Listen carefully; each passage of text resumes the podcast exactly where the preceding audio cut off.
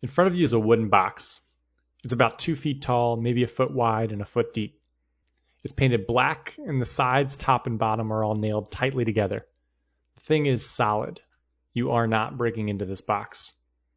On the top of the box is a small hole, maybe an inch in diameter. Stuck in the hole is a big white funnel. There's another hole in the bottom of the box, also about an inch in diameter. No funnel in that one. That's about it. It's a sturdy box with a funnel in the top and a hole in the bottom. You pick it up and shake it a little bit, but you can't really feel anything. Next to the box is a gallon of water. You pour some of it into the funnel, a good amount, maybe two cups, and it disappears into the box. A minute or two later, you pour some more water in the top of the funnel. Not nearly as much as you poured the first time, but still maybe a quarter of a cup. Suddenly, water starts gushing out of the hole in the bottom of the box. Way more water than you just poured in. It's Thanksgiving weekend. A weird, weird Thanksgiving weekend. Maybe you're listening to this while you're driving to see some close family. Maybe you're skipping the whole family thing altogether this year and you're on a jog or a hike or relaxing on the couch. Whatever you're doing, I've got one question for you.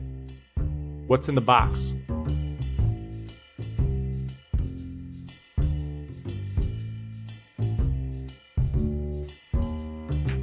This is the Idea to Startup podcast brought to you by Tacklebox. Black Friday is coming up, or you already missed it depending on when you listen to this. Maybe you already bought a bunch of stuff you don't need, or maybe you're about to buy a bunch of stuff you don't need. Either way, what I'd recommend for the rest of the year and for 2021 is to invest in yourself. There are a bunch of ways to do that. Buy a set of books on a topic you'd like to learn about, get Duolingo and commit to 30 minutes a day to learn Italian, get Headspace and meditate for 20 minutes a day.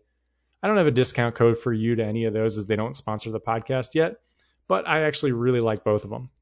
My dad has like a 367 day streak going on Duolingo learning Italian. Maybe you can see if you can beat him. Make incremental changes every day that'll add up. And if you've got a startup idea, you know to head to gettacklebox.com to apply for our cohort starting in January. And if you're more interested in learning the process and you just want to kind of figure out how to start a startup, head to gettacklebox.com backslash self-serve. We'll teach you how to start that startup. Anyway, enjoy the turkey, invest in yourself, you deserve it back to it.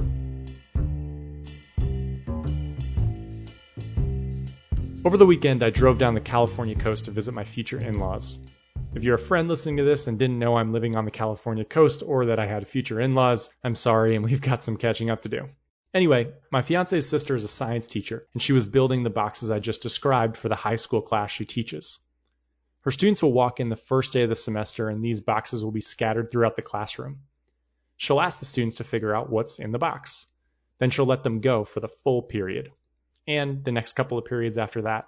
Nothing is off limits besides damaging the box. Their goal is to figure out what's inside. After those few days, they'll get in front of the class and present what they think is in the box. Then they'll all wait for her to reveal if they were right or wrong. But she won't. She never tells them what's in the box, ever. This drives the students crazy. In the past, a student has been caught trying to break into the classroom at night just to get their hands on a box so they can crack it open and see what's inside.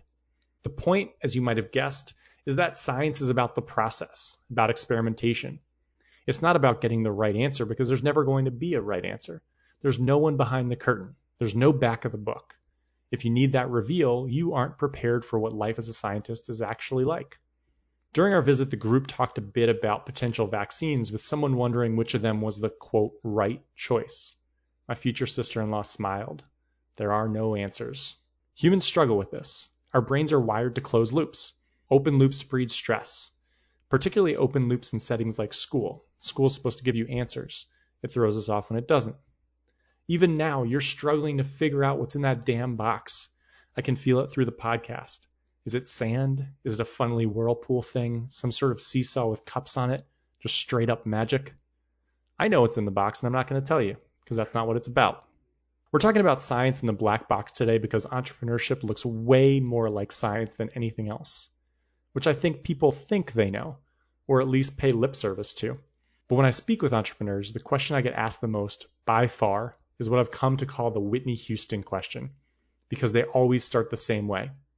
How will I know? How will I know if this idea is good? How will I know if I've reached product market fit? How will I know if I should start with one customer or another? How will I know if my Facebook ad is working? How will I know if I should quit my job to pursue this idea? By the way, How Will I Know by Whitney is her best song ever, and I am not accepting counter arguments.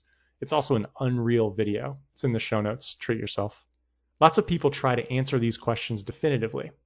Those people are full of shit. They're the people who say things like, oh, you'll know when you have product market fit, then nod knowingly. That's like walking into a grocery store and asking someone where the frozen peas are, and that person smiling at you and saying, when you get there, you'll get there. Real profound. But in their defense, you are asking the wrong questions. How will I know makes no sense in science and it makes no sense in entrepreneurship. You won't, ever. Because the answer will evolve as you get better ways to test and gain insight into the thing you're studying or the problem you're trying to solve. And in entrepreneurship, the answers are never stable. Everything's always in motion. It's like the old quote from Heraclitus, a Greek philosopher from 554 BC, whose name I'm pretty sure I'm butchering, which goes, No man ever steps in the same river twice, for it's not the same river and he's not the same man. The first step is acceptance. You won't ever know what's in the box, and you won't ever know if you're starting with the right customer. Maybe this is a weight off your back. Maybe it's stressful. More than the hours of the rejection or the lifestyle sacrifices, I do think it's the uncertainty that wears most on entrepreneurs. And I think it wears most on the ones that don't accept that they'll never know the answers. So, what now? We're going to talk about how to do a science experiment with a startup idea, how to approach trying to figure out what's inside the box, the process that is entrepreneurship. And to help us with that experiment, we're going to need to talk a little bit about non alcoholic beer.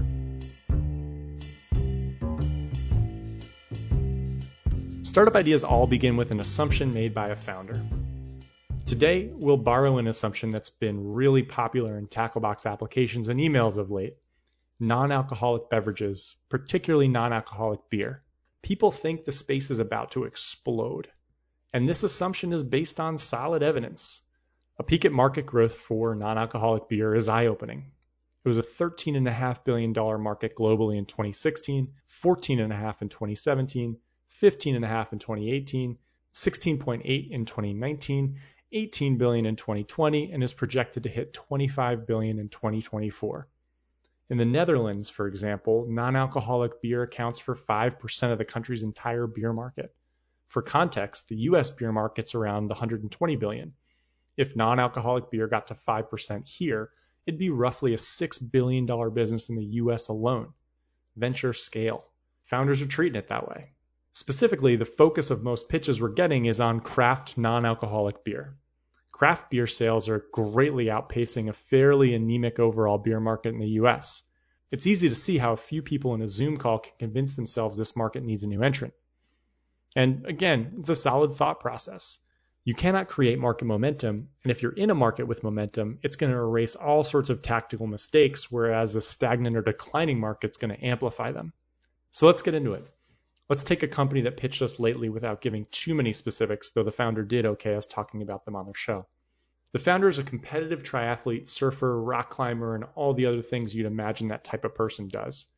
We'll call their startup the Tri Brewing Company for the podcast's sake. He wants to make non alcoholic craft beer that tastes good. Really, he's solving the problem for himself. After pushing a bit, his story became clear. The people he does all these outdoor activities with love beer, and it's been a part of their post workout ritual for years. But they're getting older, and they're overachievers. While they like the feeling of finishing tough workouts with a beer or two, and they love the ritual, they don't want that buzz anymore. They have demanding careers, and now they've got families. They've got yard work to do.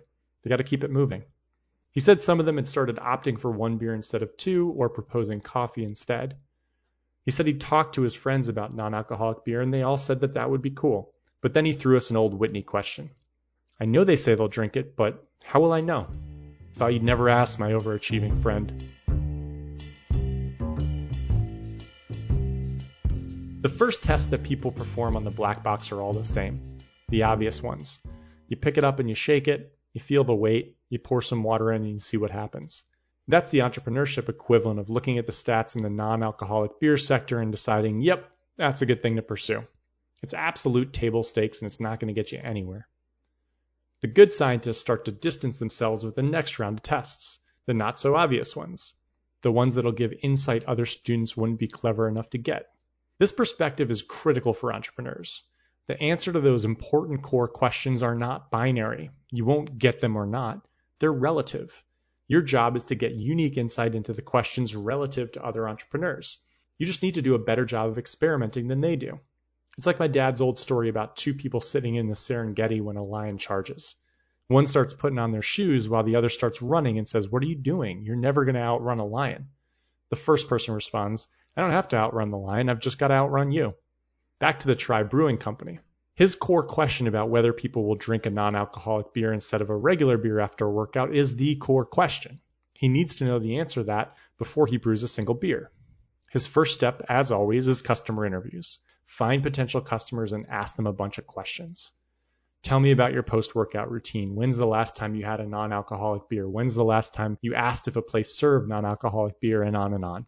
We've got an episode all about how to run these interviews. I'll link to it in the show notes. And your instincts are right, by the way. It's not just about them saying they'll choose the non alcoholic beer in an interview. There's baggage here, there's peer pressure. We can pretend there isn't stigma, but there is. Non alcoholic beer carries that stigma, and saying you'll choose it when your friends don't is much different than actually doing it. Don't worry though, we'll get there. What you're looking for from these interviews is clarity into motivations and friction so you can understand the next questions you need to ask and the tests you need to run. After these initial interviews, our entrepreneur friend realized there was way too much baggage in a public setting. He wasn't going to get groups of athletes who were used to going to a brewery together after a workout to seek out a non alcoholic alternative at those breweries. So he zoomed in on something else he heard the post workout non alcoholic IPA at home.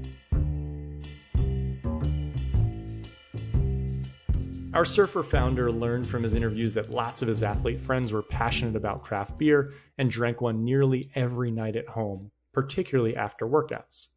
His black box question changes a bit now. Can we get serious athletes to buy our non alcoholic craft beer to store in their fridge and drink post workouts? He had enough anecdotal evidence to think this would be true. And this is where it gets fun. Once you've got a specific question like this, you get to flex your creative scientist muscles to try to answer it. There are three components to these sorts of tests which you're going to run. We call them intent tests. You're trying to prove customers have intent to do what you think they'll do. The components are channels like Facebook or Instagram ads, messaging, what you say in those channels, and finally, a call to action, the carrot you dangle to get an email address or a pre order. Remember, we're doing all of this pre-product. Our biking super founder hasn't yet made a single drop of non-alcoholic beer. He's just figuring out whether he should or not. So, for the sake of inspiration and maybe because this is a fun holiday podcast, we're going to go a little nuts. We're going to go through some tests that this founder could actually run. Things other people can't do or won't do so that we can get a deeper understanding around his customer. We'll start with a standard channel, Google AdWords. AdWords work incredibly well when they target an inflection point, a moment that changes behavior. AdWords are also something that people always pretend that they understand but actually don't. One of the inflection points our founder saw was that his friends were gaining a bit of weight and losing a bit of muscle as they got older. So maybe they were Googling things like, does alcohol affect muscle growth? Or does alcohol affect muscle recovery? Buying advertising from Google when people search these terms places you at the top of the Google result. Google prices based on how much demand there is for each term, and these terms are far cheaper or have less people advertising than a more generic search like is non-alcoholic beer healthier than alcoholic beer? Buying AdWords around specific questions your customers ask leading up to them considering buying something like you're going to sell is a great strategy. It's a great way to swim upstream and leapfrog your competitors in their advertising efforts. It's also a great way to test if people care before you build anything. Another AdWords tactic could be around even more specific inflection points. Lots of our win kiting founders' friends had gone on either Whole 30 or keto. So they Google questions all the time. Things like, is non alcoholic beer Whole 30 or keto? Boom. That's your customer considering the decision you want to impact. That's a place you've got to be. The ad might say something like, yep, our non-alcoholic beer is keto friendly, and clicking on that ad would take you to a landing page that you built that says more about your keto friendly non-alcoholic IPA and has an email field to either pre-order or get on the waiting list. Either of these options could work and both are worth testing. And then there's your first test. Whenever someone comes through the funnel and gives you an email, reach out and talk to them. Figure out what they got excited about. Learn more about what they've tried in the past. Start learning more about what's in that box.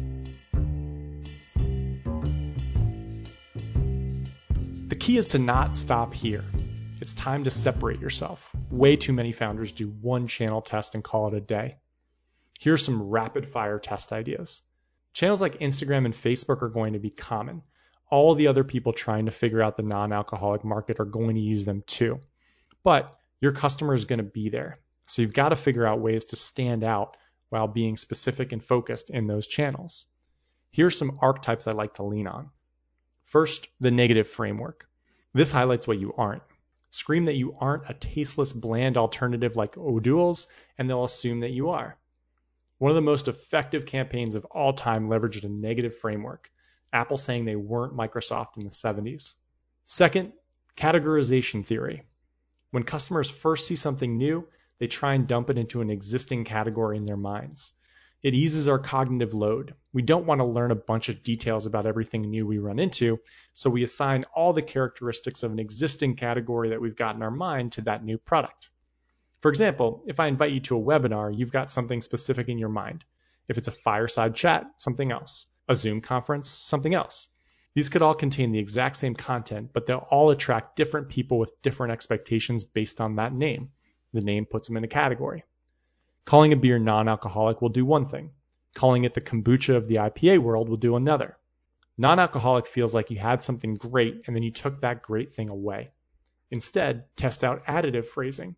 Choose what you replace. Instead of replacing an IPA with a non alcoholic IPA, position it as a sugar free or more adult or heartier alternative to Gatorade. It's more than, not less than. Test out ingredients. You might test swapping alcohol for maybe CBD and then it's an IPA with CBD instead of an IPA without alcohol. It's in that category. What's that do for you? All of these tests will give you further insight. Three, jobs to be done. We've talked a lot about jobs to be done, and there are a few things more important for an entrepreneur to really understand. I'll put resources in the show notes. But in short, jobs to be done can be simplified as the phrase, what is your customer hiring your product to do? There are a lot of reasons people hire a beer after a workout. In person, it's likely companionship. At home, it can be a treat, a transition into a different activity, recognition of hard work, a ritual. It might be that your customer loves trying different breweries and text each new one they try to their friend group. Our job is to get to the first principles of that moment. A first principles example I love is the Beyond Meat folks. They realized what people were truly hiring meat for. And a lot of it was the taste, the juice in that first bite, the look, the smell. None of those things had anything to do with the meat previously being an animal. They could replicate them all chemically. What's the job for someone having a post workout IPA? Is alcohol critical? Your bet is that the feeling the post workout beer creates has nothing to do with alcohol. And your job is to test out all sorts of permutations of messaging for that to see which one resonates. Four, secret messaging. What are some things your customers know about that others don't? This could be leaning hard on endurance athletes. Talk about their O2 levels or specifics for training for an Ironman. This, like all marketing, is meant to force your customers to make a yes or no decision. Yes, I know these specific words, or no, I don't. You'll need trust to get conversion, and early on, specificity is what builds trust. It'll give you the keys to their secret club. Get hyper specific, and they'll assume you're one of them and assume you've got something that'll help them. Leverage social identity theory. I know I'm throwing these theories at you like Vin Diesel. That's a deep Fast and Furious reference. I actually caught some of Tokyo Drift the other night when I couldn't sleep, but hopefully they'll spur something. I can go on with another 50 tactics, and please email me if you want to get into them. But the key is to match up channels, messaging, and calls to action to learn more every day. The key to finding out what's in the box is perspective, to try and try and try, to give yourself context to make a decision the best you can context nobody else has. And the best part of all these tests is that this is just entrepreneurship. This is what starting a company is. This will give you customers. This will tell you what to build. This will help you run more interviews to learn more channels you can market in. Forums for triathletes, surf newsletters, athlete cooking blogs, they are endless and you'll find them. This is the essentialist approach.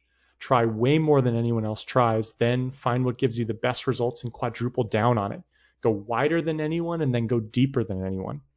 There are definitely people who will hear this podcast and be like, yep, no thank you. Way too much work. I'd rather just build something and see who uses it. And maybe that'll work for those people. I've seen probably 10,000 startups the past 15 years and it hasn't worked for any of them, but there's always a first. Because again, this is the process of entrepreneurship. It's all about figuring out what's in the black box while embracing the fact that you'll never know. The approach is the goal. And that's that. One more thing. I do want to say thank you to everyone listening to this podcast. It's really a blast to make, and it's been fun and humbling to watch it grow. I know it's a bit lame to say thank you on Thanksgiving, but thank you. I am thankful for you. I hope you're all happy and safe, and I wish you the very best. See you on the other side.